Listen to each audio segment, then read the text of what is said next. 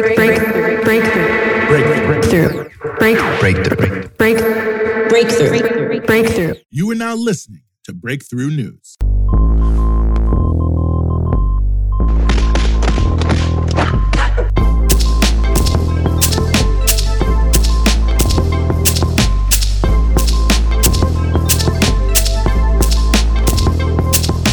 It's 5 p.m. You're listening to Breakthrough News, and this Punch Out.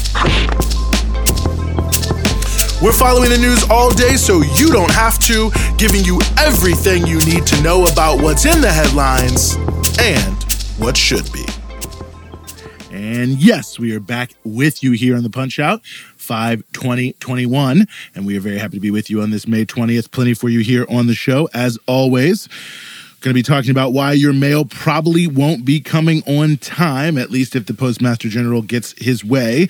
We're also going to be talking about Nevada blocking death penalty abolition. State Senate uh, let a bill die to that effect this week. But before we get to either of those two very important stories, we're going to start with lax enforcement at the IRS from major corporations.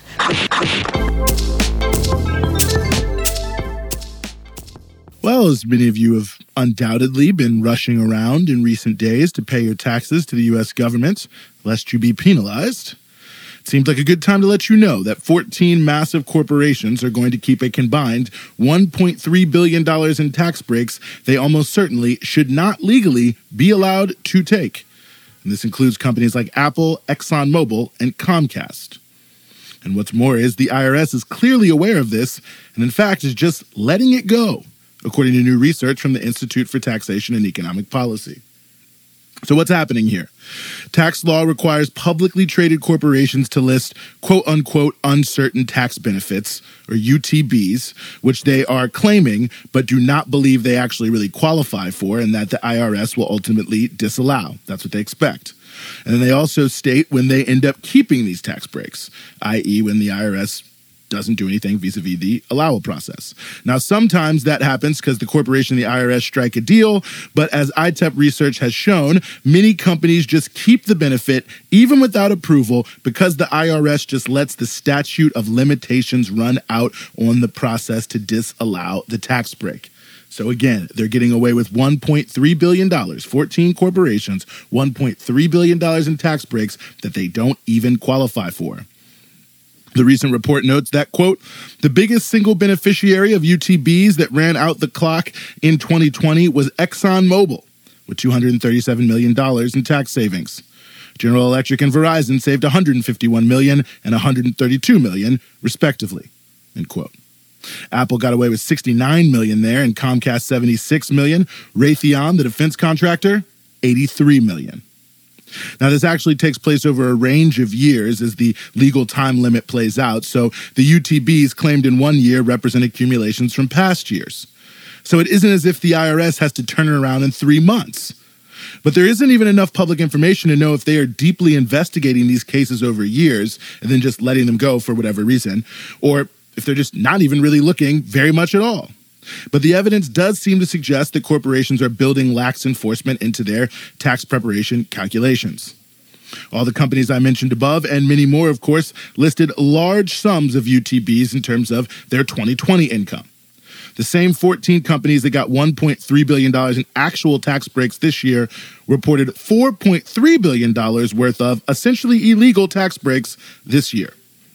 Apple, for instance, reported $1.3 billion in UTBs for 2020. General Electric, $836 million. Now, whether or not they'll get all that approved, who knows? But it just gives you a sense of how easy they think it may be to slip literally billions of dollars past the IRS. It seems likely that these corporations are just using their massive resources to claim a bunch of questionable tax breaks that they know will take resources to investigate and then disallow, knowing that the IRS will just take a pass on a bunch of it because they lack the resources to really look into it. From 2010 through 2018, lawmakers cut the IRS budget by 20% in inflation adjusted dollars, resulting in a 22% staff reduction, including a 30% reduction of the IRS's enforcement staff. And as frustrating as the tax system is, that fact, the defunding of the IRS is really only good for the wealthy, certainly not for you. For instance, the IRS is more likely to audit someone getting the earned income tax credit than households making $500,000 a year. Not to mention, the audit rate for millionaires fell by 71% between 2010 and 2019. So you can see there, even though they can go after some people, they're obviously not going after the bigger, more complicated cases that are undoubtedly related to the fact that these are huge corporations and or wealthy individuals who have a lot more resources to hide it. So rather than that, they just target average everyday people and that's how you get 14 companies taking $1.3 billion in tax breaks they don't qualify for.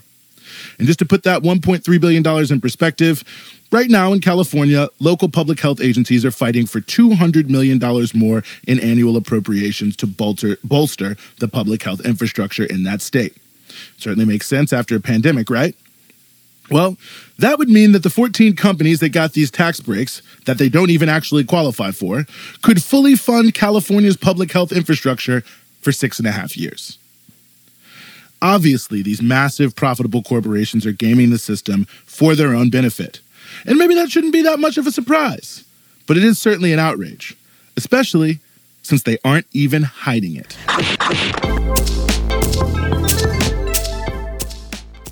Despite passing the state assembly, a bill to abolish the death penalty in the state of Nevada died in the state Senate without a vote this week, with two prosecutors, who are also legislators, from the state's most pro death penalty jurisdiction presiding over its death. The bill would have ended the death penalty in Nevada and converted the sentences of all 70 people on death row to life sentences. And proponents were fairly hopeful that the bill might pass, given that a death penalty abolition bill had never even made it out of the state assembly before. The governor, however, seemed to be against, and along with two critical lawmakers, slowed the process down with some faux negotiations. The bill couldn't even get a hearing in the Senate Judiciary Committee. Notably, the chair of that committee, Senator Melanie Scheible, is a prosecutor with the Clark County DA. That's where Las Vegas is, by the way. And the Clark County DA, you might find interesting, accounts for the vast majority of death penalty cases in Nevada which is actually one of the states that gives out the most death sentences. Clark County accounted for actually 100% of all Nevada death sentences between 2010 and 2015, just to bring that point home. And notably, Senate Majority Leader Nicole Cannizzaro, who announced that the bill couldn't move forward due to disagreements among lawmakers, is also a Clark County prosecutor. Their boss, Clark County District Attorney Steve Wolfson, was the lead witness against the bill in the state assembly. And interestingly enough, filed charges seeking to set an execution date for the first execution in the state in 15 years, just after the assembly voted the bill out to end the death penalty. Now, Nevada, as you might have picked up there when I said they haven't done an execution in 15 years, Nevada is one of those states that actually can't execute anyone because they can't obtain the drugs necessary for lethal injection because pharmaceutical companies have cracked down on their drugs being used for lethal injections. And that leaves many states to use either illegal drugs imported from somewhere or homemade drug cocktails made by compounding pharmacies that lead to excruciating botched executions. And many states are afraid to move forward with death sentences in that situation not wanting to invalidate the use of the death penalty by being seen as using a method that exceeds the mandate for the death penalty not to be quote unquote cruel and unusual punishment. In clark county which is one of the top four counties in issuing death sentences in the nation the da routinely uses death sentences to induce plea deals. They know they're not going to execute anyone but you know, people don't want to be executed. It's the news website, the, uh, the appeal reports, quote, multiple criminal defense attorneys said the Clark County DA uses the death penalty to get defendants to plead guilty to crimes that carry lengthy sentences. Wolfson's office is often willing to strike plea deals after filing notices of intent to seek the death penalty. Lisa Rasmussen has been has often been able to negotiate plea deals, setting limited terms of imprisonment even after Wolfson signaled intent to seek a death sentence. She said, quote, "Some cases were clearly not death penalty worthy. They should never have been death penalty cases to begin with. One of them I negotiated for a 6 to 15 year sentence. Why was that a death penalty case?" End quote. So, you can more or less see what seems to be happening here that the state assembly decided to pass a bill to end the death penalty. It was going to end their ability to be able to pressure people with the death penalty for other pleas. You've got the Clark County DA who files almost all the death sentences, then immediately tries to set a death sentence on the calendar, you know, to make sure that uh, it's clear to people they can be executed. And then when the bill to eliminate the death penalty gets to the state Senate, two of his employees bottle it up in the Senate and it dies without a hearing or a vote. Also worth noting here, the Clark County DA's office also does many of the things the death penalty is infamous for, like being racist. Despite representing only 13% of the county population, black people account for over 50% of the death penalty cases. Even further, since 2006, the Nevada Supreme Court has found prosecutorial misconduct in 47% of Clark County death penalty cases that it has reviewed on direct appeal. So, like I said, seems pretty clear. Looks like the Clark County DA, his ringers in the state Senate, and the governor, all Democrats, just colluded to make sure they could keep using the death penalty in Las Vegas to coerce poor black people into pleading guilty for a variety of alleged offenses.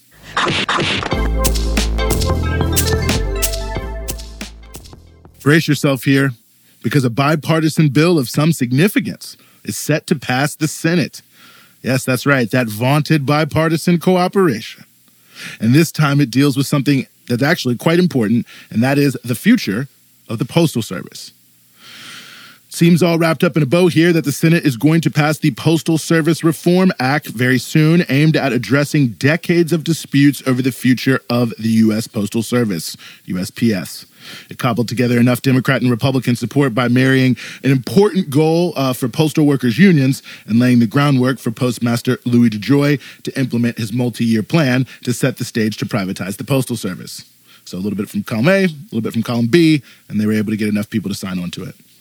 Since 2006, there's been an aggressive attempt, mainly led by Republicans, to hobble the Postal Service, reduce its efficiency, increase anger at its operations, which are, of course, less efficient. And then, of course, that creates the basis for increased calls in Congress to privatize more elements of it because it just doesn't work. And ultimately, you privatize elements of it, leads to the whole thing. The key element of that was an absurd provision passed by Congress in 2006 that required the Postal Service to pre fund its pensions for at least 50 years in advance. So, actually paying for the pensions of future workers that aren't even born.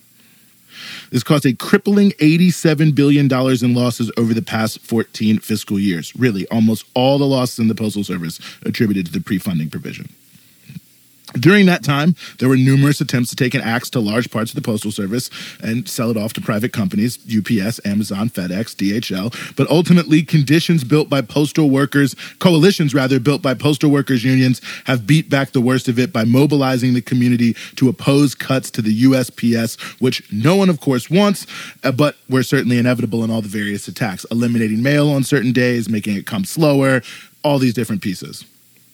This bill finally eliminates pre-funding. Just an absolutely crucial element to making sure that there is a strong, robust public postal service that gets things everywhere quickly at a reasonable price. The bill also integrates retiree healthcare uh, uh, retiree healthcare more in with Medicare, which also reduces the legacy cost to the postal service. That was something that unions agreed to. However, the bill, despite being advanced by Democrats, marries the good element of pre funding with what essentially is an endorsement of Postmaster General DeJoy's plan to destroy the service. The major criticism of the DeJoy plan has been that he's just deliberately taking action to slow down the mail. And in his new plan, he actually proposes that he is going to do that explicitly. As the union publication Labor Notes lays out, quote, the plan would reset service standards so that the first class mail would be delivered in two or three days in nearby areas. Currently, it's one to two days, and up to five days for more distant destinations. Currently, three to four. The plan doesn't say what will happen to standards for other classes of mail, standard letters, catalogs, commercial broadsides, and especially periodicals. End quote. DeJoy is also proposing to close 18 processing plants as part of this process. He does, however, plan to open up a new nationwide network of package only processing centers with its own distribution pipeline. So, de emphasizing letters and emphasizing packages, basically. And the plan also proposes to raise prices on all these things to the quote unquote market standard. And this is presented as a savvy plan to take on Amazon and UPS with a new parcel system that will be leaner. That is, fewer union workers, and they claim more profitable. But it's easy enough to see what's really happening here.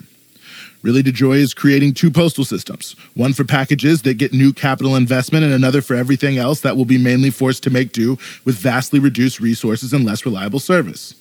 How long before there are calls to quote unquote save the Postal Service that will ultimately amount to selling off the package division to FedEx or Amazon for a lot of money and just totally privatizing all package delivery in this country?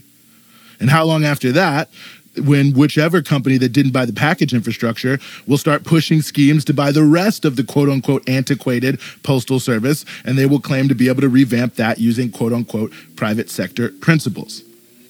So, this bill, which includes some reporting mechanisms that are allegedly designed to potentially prevent this by really just sort of shaming them, right? They have to report how fast the mail is going and all these different things. And with pre funding removed, the thought being there won't be as much of a way for them to justify these issues. But nevertheless, there aren't actually clear enforcement mechanisms at the level of the governance of the Postal Service. Really, anything short of just ousting DeJoy probably means he'll be able to push this plan through. So even though you'll be able to see it happening in real time, the destruction of the Postal Service, it will still, in fact, be happening. Biden, so far, seems unwilling to oust DeJoy. Now, postal worker unions are already organizing to push back against the attempts to attack the Postal Service.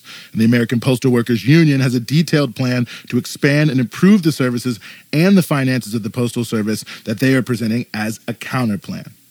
So it seems like if you like getting your mail on time, and you don't want Amazon and UPS and FedEx to control all package delivery and ultimately all mail in America, you may want to support those efforts.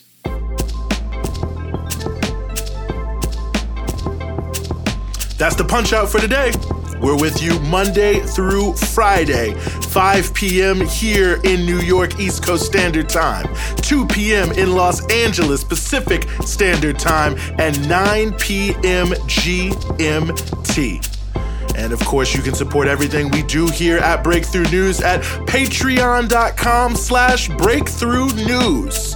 It's your patronage that keeps all of our offerings here at Breakthrough News moving forward. And of course, you can check us out across all your social media platforms Instagram, Twitter, Facebook at BT Newsroom.